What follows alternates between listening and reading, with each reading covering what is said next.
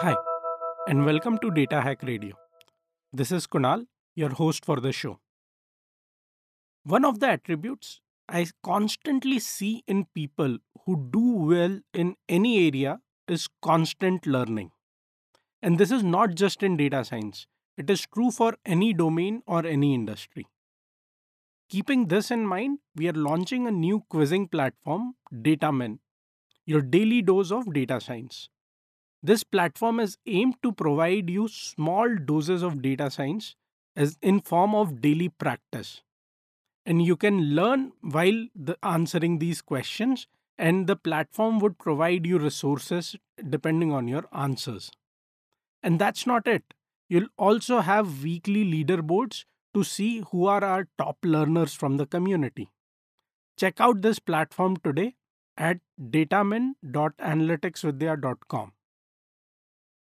In this episode, we will talk to Justina, who leads the developer relationships for conversational AI at Rasa. Now, Justina had an amazing journey where her side project led her to the world of conversational AI and eventually to her full time job at Rasa.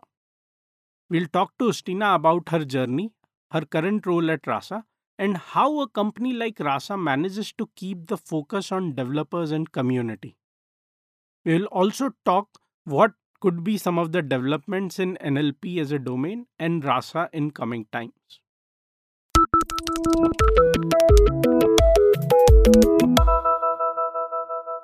Hi, and welcome to Data Hack Radio.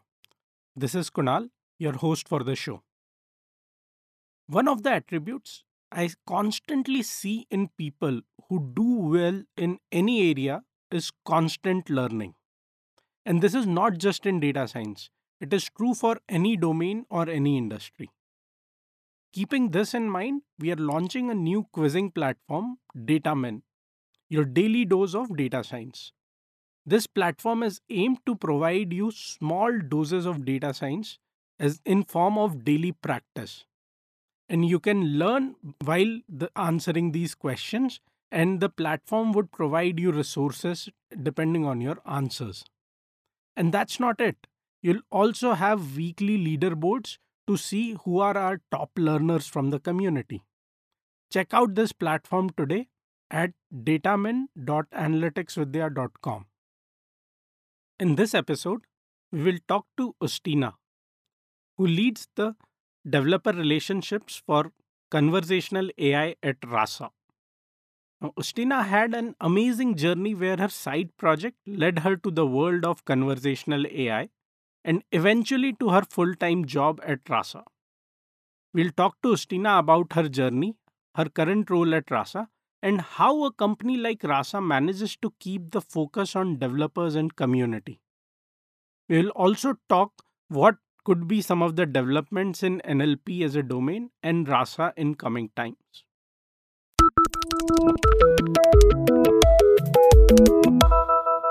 Thanks, Justina, for uh, taking time out for uh, Data Hack Radio. And it's a pleasure to have you on the show. Can you tell us briefly about yourself, your background? How did you start in data science and NLP specifically? Yeah, uh, well, thank you uh, first of all for having me. It's it's really an honor uh, to speak at this podcast. Um, so I'm really, really excited. Um, so I am a data scientist by heart. Um, I studied econometrics at the Vilnius University, uh, based in Lithuania, where I am originally from. And uh, uh, this is where I got my background in data analytics and time series predictive analytics. Um, and uh, I really transitioned to the industry quite early in my career. Uh, while still studying my undergrad, I worked in uh, digital brand protection, insurance, and fintech industries. Mm-hmm. Um, but I have always had a really big interest in human behavioral analytics, mm-hmm. and um, that's why I did a lot of learning on my own, and this is how I started really uh, playing around with machine learning techniques uh, while doing online courses and working on my own side projects. Mm-hmm. And uh, after I graduated university, I started working as a senior data analyst uh, at the UK-based video games company, um, where I basically worked on really wide spectrum of machine learning and data analytics related projects so pretty much everything you can imagine from clustering the players based on their behavior, behavioral profiles uh, mm-hmm. to building uh, toxic language classifiers or recommendation engines and so on. And uh, this is where my journey with conversational AI started as well, uh, mm-hmm. because I actually worked on one of the projects um, uh, where I wanted to build a chatbot to uh, make myself a little bit more productive. Mm-hmm. Um, so basically, uh, during my work um, at my previous company, I had to um, provide reports uh, on various uh, um, um, things uh, to designers, managers, and developers within the company. So mm-hmm. I decided to build a bot that would help me to help more people in the company and make everyone more more data driven so that mm-hmm. instead of me doing every piece of analytics myself i could actually use a bot uh, which could pull the data from database um, uh, create some charts uh, find some insights and uh, share um, that knowledge with people within seconds and mm-hmm. uh, this is how I found uh, Rasa project, and uh, I simply loved the um, loved the approach, and uh, I also really loved how the company cared about the community and the, every developer that mm-hmm. um, uh, were using the software and I, basically started doing in a way my own job that I do right now on my free time mm-hmm. um, because I started uh, writing some tutorials on Rasa, going to meetups and giving talks on that. Mm-hmm. Um, and then um, I decided that it's time for me for a new career challenge. And um, I just got in touch with Rasa, and one thing led to another, and I actually ended up joining the team. So, yeah, wow. it's been a, a, a, more than a year now, and I'm, I'm really happy. wow, that's that's uh, really inspiring, and uh, you know, I would actually want to go a bit more uh, uh deeper in some of those aspects. So, uh, you told you were from an econometrics background, right? That's, yes so uh, uh, did you know coding at that time or you you learned coding uh, for your first job? How how did that happen yeah, um, so actually, uh, we did have uh, um, quite a bit of coding in- included in the in the studies. Mm-hmm. Um, I didn't know Python. Uh, mm-hmm. We used uh, mostly R for mm-hmm. statistical programming and analytics, mm-hmm. um, and we also learned a little bit of Java, uh, mm-hmm. but it wasn't something that I felt really strong at uh, at the mm-hmm. time. Um, and then um, I actually I, I just simply um, really really enjoyed uh, coding and at least uh, that uh, little part uh, of, of coding that we had uh, while studying. And uh, i I basically learned Python on my own, and uh, mm-hmm. I started working on um, side projects. And uh, especially when I started learning machine learning mm-hmm. um, while doing online courses, this is where I got my first exposure uh, to, um, let's say, more advanced programming and, and especially Python.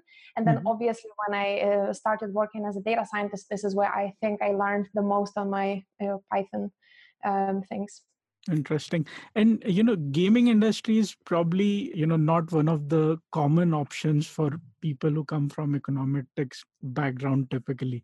So i mean uh, did that feel odd or different? Or i mean how how did uh, were you skeptical about the move or you thought that was the right thing to do at that time?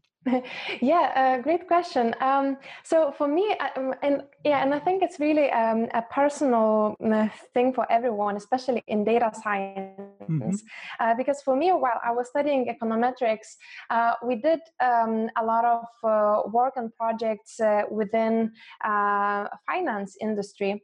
Mm-hmm. but I realized that it's while it's it was interesting, it wasn't something that I saw myself um, working in um, in a long run. And mm-hmm. as I mentioned previously, I really um, uh, was always interested in human behavioral analytics and predicting how humans make decisions, uh, what makes them choose specific item over another. Mm-hmm. And um, the more I learned about gaming industry, I realized actually that it's it's the one of the best industries to go to Yeah. uh, because and uh, my assumptions were confirmed after I actually entered the industry uh, Mhm. because in video gaming the data that um, data scientists and data analysts get to work with is so rich Yeah. um, because as a data scientist you can um, basically look at anything from uh, what kind of items players buy to why they cooperate with specific users and so on.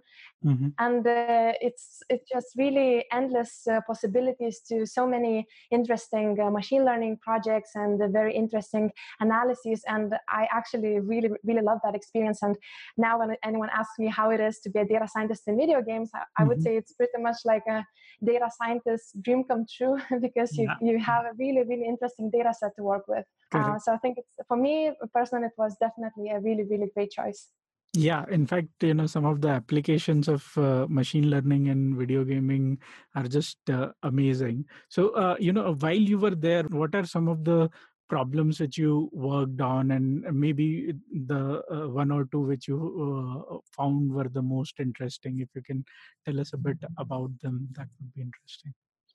Yeah, um, so um, one of the most important things for any video game or mobile game is uh, usually a player retention. It's a really important challenge uh, for companies to figure out because um, it's basically the answer uh, to what companies should uh, uh, keep, what companies should change, and how they keep the users engaged. Mhm. And uh, this uh, this was really um, a big thing that I mm, kept on working uh, while I was in video gaming industry myself. So basically applying machine learning techniques to, to try and predict um, users and uh, when they will come back to the game on day one, day two, day seven, and so on. Mhm. And this is really provides such a good uh, understanding for the company uh, to which features are actually the, uh, have the biggest um, mm, mm, uh, the biggest power to predict the, the retention. Mhm. Um, so um, that was really interesting for me to work on, and obviously it's a really also challenging uh, problem to work on from data science perspective because usually you have a really small sample of data. If you, for Mhm. example, want to predict day day two or or even uh, day seven uh, retention, you have uh, uh, behavioral data for just day one or day two when the users only mm, get familiar with the game and only that uh, using that data you have to basically figure out Mhm. uh, what's gonna keep them uh, in in keep playing the game Mhm. um, so that is one of the things um, uh, other interesting uh, problems that uh, i think um, a lot of uh, video gaming companies are also working uh, on is uh, clustering of players based on their uh, behavioral profiles so how they play the play the game and uh, um, different decisions they make in the game. And uh, it, this also provides a really nice way to engage with those players a lot better from community perspective and uh, and just from the game perspective. And it's a really nice uh, uh, way to um, improve the game because this is how you can know that you have a really big cohort of users that maybe only prefer uh, player versus player type of uh, uh, interactions uh, Mhm. and then maybe you have uh, other players that they o- always prefer to play alone on their own and so on and and then it's a really really nice um, uh, piece of information for designers and developers to use to improve the games. Um, so these these are just a really few i, I could probably speak uh, for hours about Yeah, really yeah. interesting and applications. uh, and you know so some of these problems which you mentioned so for example you know applying machine learning for user retention these are very common in uh, you know video ga- uh, gaming industry or uh, uh, mobile based gaming industry. So are there any you know frameworks or uh, suggested uh, modeling techniques which you can apply to solve these uh, problems usually? Or or you just treat them as a supervised machine learning problem and then go out and solve it like you solve any other supervised uh, learning problem?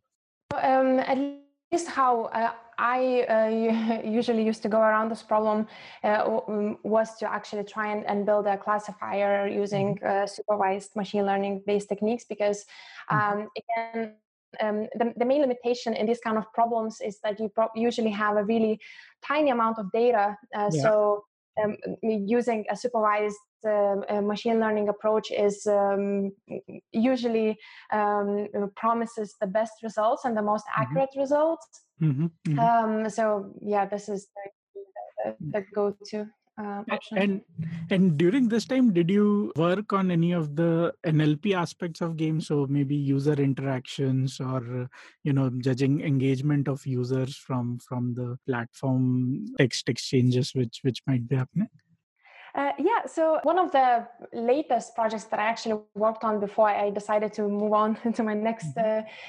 uh, stage in, in my career was um, uh, looking at the uh, chat data because uh, the game that I was working on and my company was working on also had um, an in-game chat so people could mm-hmm. talk to each other. So one of the things that I worked on uh, was um, uh, building a model that could identify uh, some toxic comments because uh, well in, in video games industry it's not that uncommon to have some not that nice language so obviously somehow it has to be addressed and dealt with mm-hmm. um, so that was a really really interesting and and big challenge i would say because also when it comes to video game um, uh, players language uh, there are so many different aspects that maybe don't really um, uh, that visible in other domains. So, for mm-hmm. example, um, uh, sarcasm and and the yeah. jokes are really really common and they are different from maybe uh, what kind of language you would see in different industries so it kind of makes this uh, challenge even even more difficult mm-hmm. um, uh, also obviously things like sentiment analysis. So for example just by looking what users uh, think about the game and what kind of um, uh, opinions they have uh, about new releases and so on we also played around with building sentiment analysis models to identify what is the overall uh, feeling about the game. Interesting.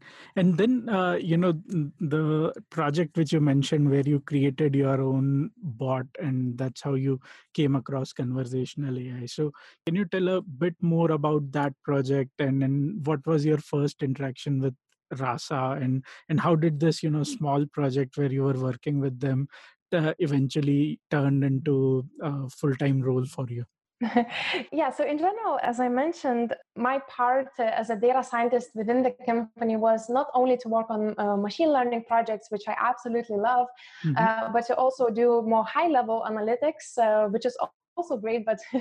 if I could, I probably would spend um, all of my time just um, building um, algorithms and, and seeing what comes mm-hmm. out. So um, pretty much every day I used to have uh, to send some numbers to various designers and, and the developers and managers within the company so that they would get a better understanding of, for example, which new features that maybe were just introduced to the game uh, work and are liked by the users and so on, mm-hmm. Uh, or even just simple metrics like uh, daily active users and and uh, the same retention and mm-hmm. uh, things like that and, and how big was this team? Uh, so, how many people were in the analytics or machine learning team? Mm-hmm. Yes, at the time when I was working there, uh, we were three people. So okay. I was a data scientist uh, working on the ML things. We also had a junior um, person in analytics side, and uh, mm-hmm. also we had the manager who was basically managing um, mm-hmm. the department and all the projects that we are working on. So I did have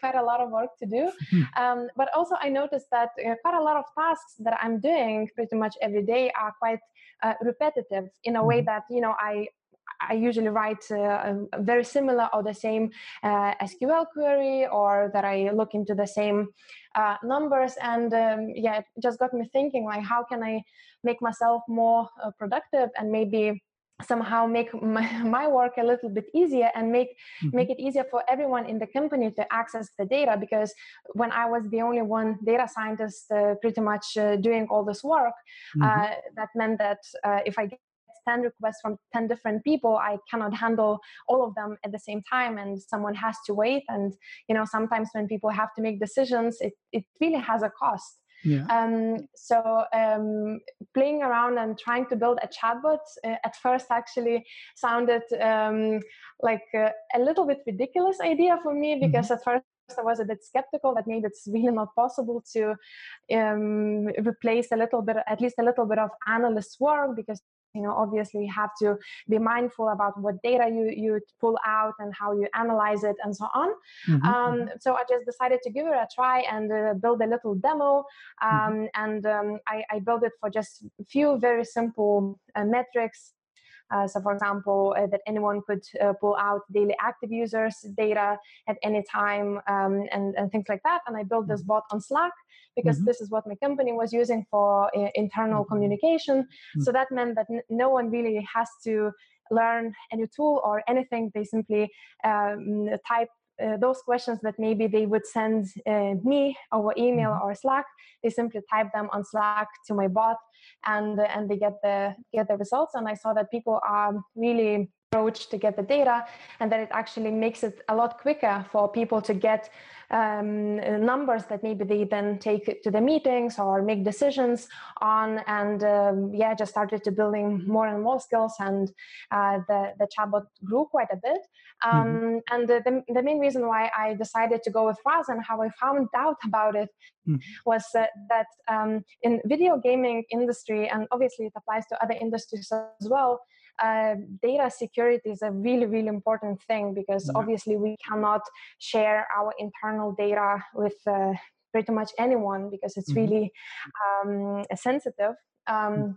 and really important for the business um, so for me um, the only tool that i could possibly use uh, should have been open source that's for sure mm-hmm. uh, when I'm looking for uh, tools that I could use, um, some Python libraries, Rasa was the only uh, option uh, mm-hmm. that popped up. Yeah. And I, I, still remember the first time when I uh, tried it, I was also a bit skeptical because mm-hmm. I thought there is no way it can work as good as um, Google Dialogflow or, or Wit.ai because I also tried those tools before. Mm-hmm. Um, and uh, when I tried it, it actually it did work just as well and and even better. Mm-hmm. And uh, mm, I, I, was, yeah, I, I, just, as I said, I just fell in love with the tech, and uh, I really love the approach of uh, like how the company really uh, builds the software and that it, it, involves pretty much anyone to contribute and uh, share the feedback um, and uh, while I was working on this project, um, I remember um, Rasa approached me to just share a little bit about the project and tell how I got into using Rasa and uh, how this mm-hmm. project turned out. So we did a little interview. So that's how I uh, I got introduced to the Rasa team a little bit. Um, and then because I was uh, quite active in the community by um, uh, writing tutorials, making videos on how to use Rasa, how to build AI assistants with Rasa. Um, also Rasa team pretty much knew mm. my name and, and saw my face every now and then. Mm-hmm. Um, and, and yeah, and then they um, simply were looking for a developer advocate to join their team. So mm-hmm. someone who could code, who could uh, write um, uh, algorithms, who could really understand how the tech under the hood works, mm-hmm. but who could also uh, go and teach uh, others uh, how to build AI assistants with the software and uh, how machine learning behind it works. And I thought for me, um, uh, as a computer junkie, that would be a really, really interesting um, challenge and mm-hmm. really nice, uh, maybe step, uh, next step in my career uh, to try and, and do that, try and teach uh, um, AI assistants, and uh, that's what I have been doing ever since. yeah, interesting. So, you know, walk us through a typical day. How much time do you spend actually coding things versus, you know, being active in community? And uh, so, so how does your typical day look like? Yeah, well, it's um, it's a quite a difficult question, I would say, mm-hmm. because um, it um, I I don't really have a typical days to be honest, yeah. because everything is just moving quite quite quickly and mm-hmm. changing. Um, but I would say, um, at least for me, um, um, writing code versus uh, interacting with community kind of mm-hmm. happens in waves. Uh, so, for example, when I decide to work on a new project or uh, to write a new tutorial on something, mm-hmm. then spend pretty much all my time uh, coding and, and building something with Rasa. So, for example, if I decide to test a completely new integration, build mm-hmm. something completely new on top of Rasa, and just see what happens. Um, so then I sit down and uh, and pretty much spend all of my time uh, coding and, and and building and developing. Mm-hmm. Um, but then on other days when I when I don't create content, uh, it's pretty much more on the community side. Uh, so I do um, interact quite a lot with our developers to uh, not only help them and help them understand how Rasa works, but also to uh, get the feedback from them. Uh, what do they like about the software? What they don't? Because mm-hmm. um, is open source, so what we really try to do is to make it as best as we can for developers. And uh, mm-hmm. we always have this community and developers first mindset. Uh, mm-hmm. Uh, so I'm usually the person that uh, talks to developers and understands uh, what kind of features they would like to see in in Rasa or what things uh, maybe they are not happy with, and then I can bring this feedback to our um, engineering team and then we can decide of what kind of things we maybe would like to improve. Uh, but overall i would say um, probably uh, half of my time in general usually goes to coding so also contributing to our own uh, software and improving things on the Rasa side mm. and uh, creating technical content uh, building projects and then writing about them. And another half is interacting with community going to conferences and um, teaching and, and doing all that Sure. Uh, very interesting.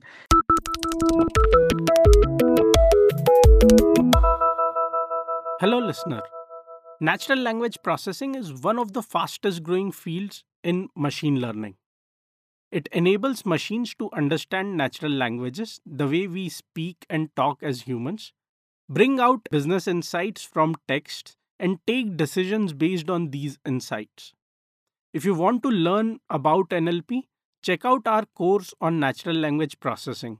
It is one of the best selling courses we offer and have multiple industry projects covered in this course, including building a chatbot using Rasa. Check out this course on courses.analyticsvidhya.com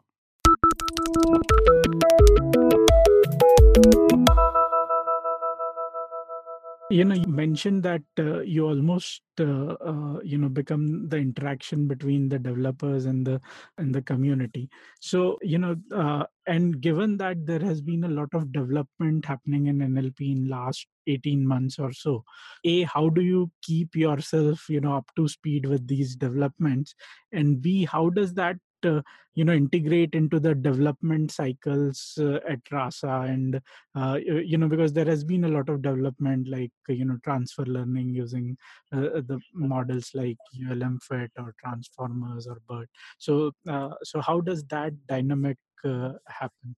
Um, yeah, so um, myself, I, um, I'm obviously for me, it's really important to be ahead of mm-hmm. uh, of things mm-hmm. um, because I, am usually the one that has to teach uh, people so my personal rule pretty much is um, to learn something new all the time whether it is a new technique or uh, maybe brush up my programming skills or learn mm, something new so i always try to have some kind of online course happening uh, mm-hmm. uh, or if i don't have enough time for that i at least try and, and uh, um, um, keep up to date with what happens in the industry on even on social media I, I, do follow quite quite a lot of people in tech and and see what kind of things they are working on and what kind of things they share mm-hmm. and i find it a really good way to uh, to learn and to also keep up to date with what hap- what happening. And uh, I also from time to time read uh, research papers just to keep up to date with what happens in the research um, uh, field as well. Mm-hmm. Um, and uh, uh, at Rasa, we also um, pretty much do the same um, um b- because Rasa is also not just a software company. Uh, mm-hmm. We also do research, uh, so it's something that we constantly keep up to up to, up to date uh, because it's also a great way to learn uh, what techniques are new and what maybe our things maybe we should try and implement at Rasa as well. Mm-hmm. Um, and um, the same is with the, the, feedback that I bring in. Um, so the way we do this is that we have some meetings when we simply discuss uh, what's new uh, from the community side and what people think about Rasa um, new features, for example. Do they like them or maybe they don't? And then mm-hmm. when we plan our sprints, uh, we prioritize which things we should tackle first and what things we should implement 1st mm-hmm. And uh, so that the same pretty much applies to both uh, the research side of things and and um, um, community feedback uh, side of things. Sure, sure.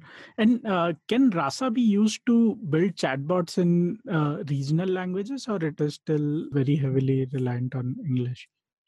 Uh, yeah, great, great question. Um, so the short answer is uh, yes, Rasa can be used uh, to build chatbots in regional languages, mm-hmm. um, and um, it's actually um, it's an addition to Rasa software that I think we pushed uh, probably a year ago by now. Hmm. Um, so um, language is um, definitely a really big uh, topic when it comes mm-hmm. to chatbots, and um, I know that a lot of people face limitations when, when they want to build uh, assistants in, in specific languages, and hmm. um, the main reason why it hap- it's hap- is happening is because um, the majority of approaches uh, are still using pre-trained word vectors, and um, you usually have only those word embeddings for only specific languages. Obviously, English is the biggest one because there is uh, quite a lot of data uh, mm-hmm. by now um, to, to learn those embeddings. But at Rasa, we uh, uh, try to tackle those challenges too. And uh, uh, we built a model which is called TensorFlow embedding model and uh, basically it's a different approach from pre-trained vectors approach mm-hmm. because it actually doesn't use any pre-trained vectors instead mm-hmm. it, it learns from the data training data that a developer provides while building an assistant so for example those um, uh, example user inputs that um, uh, a developer would like their assistant to understand and mm-hmm. interpret and uh, those examples they can be really in any language it can be in english it can be in lithuanian for example mm-hmm. um, and uh, or any other language uh, really regional and specific language mm-hmm. and uh, the model uh, simply learns uh, word embeddings from scratch using the data that is provided and that basically results in um, ability to build assistance in any language well mm-hmm. any language that can be tokenized because mm-hmm. that that is basically the only um, requirement. Uh, mm-hmm. Uh, but yeah. And is there a parallel effort to build these uh, embeddings in in various languages, or uh, uh that's something which you'll do in future? Um, so at least uh, um, not on our end, mm-hmm. um, mm-hmm. but I know that, for example, fastText mm-hmm. it has a really uh, long list of uh, languages that it has embeddings for. So, mm-hmm. Uh, for example, I, I think if uh, I had to suggest where to look for good uh, word embeddings for non-popular or less popular languages, I would mm-hmm. probably suggest to check out fastText because I think they have over a hundred languages for sure covered. Mm-hmm. Uh, so that would be one of the options. Um, yeah. Interesting, interesting. And in terms of uh, applications of these chatbots, so you would have seen applications across a range of industries. So, what were some of the interesting, let's say, examples or implementations of uh, chatbots which uh, which you found interesting among the ones which you have seen? Uh, yeah. Um, so, um, um, yeah, when it comes to especially uh, assistants built with Rasa software, mm-hmm. I'm really interested to see the really wide spectrum of mm-hmm. uh, AI assistants uh, being mm-hmm. used in different industries. Popular ones that we see is uh, customer support and um, finance, insurance, and then also um, I know a few developers who are looking into ways to uh, use Rasa and build AI assistants uh, for education. So, for mm-hmm. example, for primary uh, school kids, to build an assistant that can could help them to remember their homework better and to make sure that they um, perform all the tasks that the teachers assign to them and also it allows uh, parents to track the performance of their kids. Um, mm-hmm. and uh, also, I know that um, uh, quite a few developers are looking into ways and are interested into using AI assistants or having mm-hmm. assistants uh, within the video games. And uh, basically, if the user has questions and if they feel lost, instead of um, just simply dropping everything or um, uh, filing a ticket mm-hmm. on a on a support system, you can simply chat to uh, an assistant within the game, and uh, they basically uh, lead you throughout the game. Um, and um, yeah, I, I, actually looked into this field myself, and uh, I, I, know that there are quite a few games actually based entirely on AI assistants, where you actually uh, the uh, AI um, AI assistant drives the narrative of the game. I, I really find that interesting approach, and I, hope I'll see more of these kind of interesting approaches uh, in the future. Mm-hmm. Uh, so yeah, so it's it's really really uh, wide wide yeah. spectrum of, of um, use cases.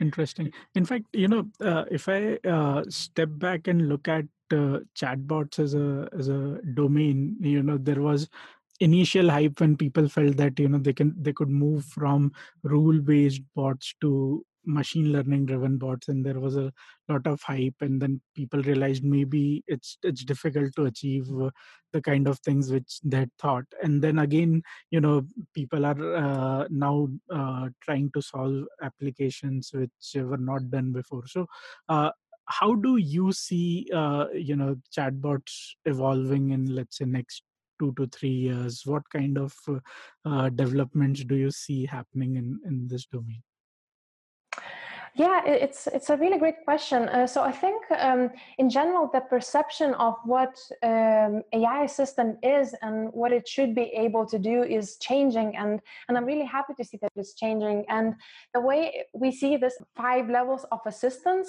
Mm-hmm. Um, um, right now, uh, I think based on where majority of technology is and what is the go-to uh, still uh, approach for developers is so basically, instead of thinking of how to build an assistant that can converse in a natural and nice way, developers go for an, I would say, easier solution to write a set of rules and mm-hmm. have this um, um, um, setting of, of how an assistant should respond. But really, it's it's a really limited approach and uh, type of development because um, the, the assistance you can build with that is usually just simple FAQ type of assistance that mm-hmm. can't really uh, handle natural conversations and uh, can't drive the conversation. And we see this as a really important part of what good assistant is to actually be able to drive the conversation and walk mm-hmm. the users through uh, so that they can actually achieve the goal that they had in mind when they started talking to an assistant. Mm-hmm. And uh, uh, where we see, and I personally, where I see um, the assistance evolving is first of all the contextual assistance. So this is w- what we try to do at Rasa uh, already. Mm-hmm. Um, to enable developers to build assistants that can not only handle simple FAQ questions, but to also um, uh, keep the conversation, remember the context of like what what, what the conversation is about, and uh, to be able to shape the conversation based on that and lots of different other details. Mm-hmm. Um, and in the future, um, I, I, believe will, we will definitely see uh, personalized assistants, so uh, chatbots uh, or voice assistants that can uh, adjust to the actual user and mm-hmm. uh, remember the user's preferences and really learn from uh, how how user talks, what kind of uh, choices they make, what kind of things they ask, and so on, and basically really adjust to specific user. Mm-hmm. Um, and in the future, I'm sure we will see even autonomous organizations of assistants, uh, so that a few uh, assistants can work together to um, solve uh, quite challenging problems um, and um, kind of do it all. Uh, for uh, for, uh, for the users.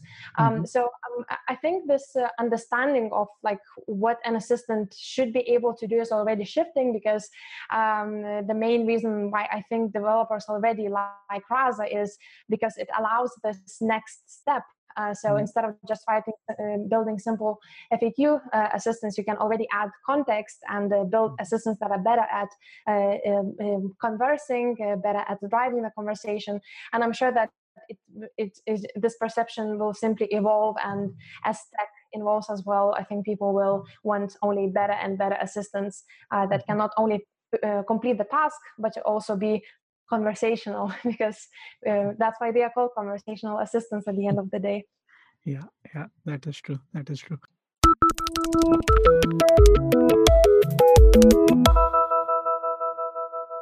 Hi there here is an exciting update for our flagship conference, Data Hack Summit 2019.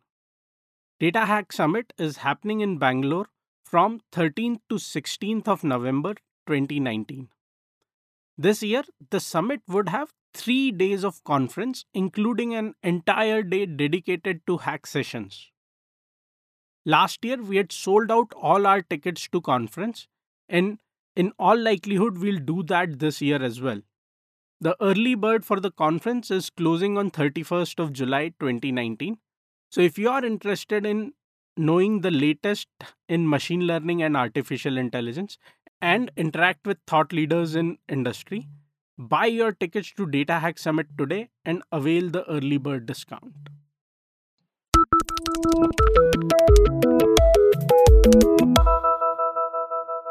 Apart from uh, video gaming industry which other industry you are most excited about in terms of adoption of uh, these conversational agents and in the difference they bring in in the interface? Oh that's that's a good question. Um, I would say uh, healthcare is something that I'm I'm really happy about uh, when I see that this industry is um, adopting um, mm-hmm. the use of AI systems because I think um, at least in, uh, in, Germany and I, I, believe in other countries as well. Um, I think technology doesn't really touch this field that much yet, mm-hmm. and that is such an important part because we uh, uh, um, pretty much everyone at some point in their lives they have to see a doctor of uh, uh some kind. Um, mm-hmm. So I'm really happy to see that uh, um, companies and uh, and even governments they are looking into ways to maybe uh, simplify um, uh, the appointment making with AI assistants and make sure uh, that people don't wait um, um, um uh, on their phones for hours trying to get an appointment to see a doctor, and they are improving the experience that patients have. And I think it's it's a really interesting to see those really important use cases being improved by um, simple things like AI assistants. So I'm, I'm just really curious and, and I'm looking forward to see how, how this part is going to evolve and improve. Sure. Um, mm-hmm. Yeah. And, I'm, I'm, honestly really interested in uh, pretty much any field uh, mm-hmm. because uh, I, what I find it really interesting is that people have so many great ideas of how to make them themselves more productive and improve the user experience uh, through the use of chatbots. Sure. And, uh, you know, for someone who is just, let's say, starting with conversational uh, AI and chatbots, uh, what do you, uh, what would be your recommendation in terms of the path they should follow or resources which they should use to, to build some of their initial chatbots and how can they evolve their learning from there? Yeah, um, great question. I think um, uh, for um, for a person who maybe uh, is not familiar with machine learning or uh, are not really that strong with uh, in in programming, mm-hmm. Um, I would say uh, my best uh, suggestion would be just to simply try and, and build something and don't stress too much at first about machine learning behind that. Mm. or you know anything and um, I believe that, um, um, and we work really hard at Rasa to make this experience quite easy for developers, just mm-hmm. to build something to see how things work in practice, and, um, and then build things up, and then dive dive deeper into machine learning behind uh, all that and so on so mm. yeah so my, my suggestion would be to just at first uh, just try and build something see how it works mm. and uh, and then then uh, step by step uh, dive uh, deeper into machine learning topics and NLP because I think it's necessary to have this understanding um, how things work under the hood because only then you can really uh, unleash the power of, of machine learning and uh, and really build the best AI systems you can. And sometimes you have to tackle quite challenging um, uh, things when building AI systems in terms of NLP and mm-hmm. dialogue mm-hmm. management. So I think uh, getting understanding in, in those topics would help. Uh, so mm-hmm. my best uh, um, suggestion on that end is obviously to tr- check out online courses, and there are plenty of really great platforms these days where you can learn um, general machine learning, uh, mm-hmm. different topics, classification, clustering, uh, recommendation engines, and pretty much everything else. Mm-hmm. Uh, and uh, there are courses for specifically NLP. So it really depends on what person is interested in. And mm-hmm. uh, my next best suggestion for someone who is starting out is to always have a side project um, um, uh, going kind of hand in hand with a is always slightly different to what happens when you try to apply things in practice. Mm-hmm. And by having those two things combined, you really, really learn the most because mm-hmm. you learn something in theory, maybe you do some exercises, and then when you have to actually think how you would implement something from scratch yourself is a really, really powerful thing. So mm-hmm having something let's say even the same chatbot that maybe you just get start, uh, uh, started uh, on, on building and then you learn a little bit more of machine learning and then you mm-hmm. go back to your assistant and see like hmm maybe i actually can now implement this new thing that i just learned and uh, basically learn that way. So that would be probably my suggestion of how to get started. No great great suggestions and uh, i totally agree with you know the importance of having projects uh, along the learning. So so completely agree what's what's next for uh, rasa and what are some of the things which we can expect in upcoming updates from rasa? Oh okay. Um, yeah so we are working on uh, a lot of things at rasa already. Um, so just a few um, tool called Rasa X, uh, which is basically uh, the main tool that we believe will help uh, a lot of developers to build and ship to production their AI assistants. Mm-hmm. So right now our focus is really on improving this tool. It's called mm-hmm. Rasa X, and um, so basically we are adding lots of new features uh, and uh, improving the existing ones. So everything that we get from our community, we are focusing on improving and, and adding what they are asking. Mm-hmm. Um, also, we are working on uh, quite a few uh, research topics, uh, specifically on improving our NLP models and also dialogue management, which is a really big topic. So mm-hmm. I, I really hope that uh, in the next um, um, few months or so, uh, maybe we will come up with something that we can share with the community already, and maybe even add something to our code base. Um, so one of the examples is uh, the same transfer learning that you mentioned uh, mm-hmm. is also something that we are um, experimenting with, looking into, because um, it's actually a really big uh, thing in the dialogue management of how you can enable an assistant to learn from one domain data and then transfer that knowledge uh, uh when uh, for, uh, for an assistant operating in a completely different domain. Um, so we are looking into ways of how to simplify this so that developers wouldn't have to uh, have tons of data for very different domains because conversational data is not easy to find and get. Mm-hmm. um, so we'll definitely have some updates on that and some other research topics uh, hopefully in, in the near future Great. No, thanks. Thanks uh, for your time, and uh, you know, I really enjoyed the conversation, the the kind of developments which uh, uh are coming up, and uh, I mean, as a tool, Rasa is really uh, great, and you know, the kind of buzz and adoption which it is seeing in community. I'm sure you know it's it's it it will be adopted a lot in the community, and I'll hear more about it in coming days. Yeah, thank you so much. Thank you so much for having me. Uh, yeah, and just a few things that I haven't mentioned that are uh, part of Rasa community or thinking mm-hmm. about uh, getting into Rasa. Um, so uh, we will have a developer, a Rasa de- um, developer summit uh, mm-hmm. in September San Francisco. Any Rasa user is definitely welcome to join us there. Sure. And uh, also, Rasa team is growing, so um, uh, we are looking for a wide spectrum of uh, uh, people in, in software engineering, in, in, in ML positions, and uh, and others. So. Mm-hmm. Um, I would just encourage people who are maybe interested in working in conversational AI to check out our careers page and um, yeah, maybe join the team. yeah, thanks, thanks, Justina, and uh, it was pleasure uh, talking to you. Yeah, thank you so much for having me. I, I really enjoyed it. So thank you so much. thank you. Thanks a lot. Thank you. Bye-bye. Bye.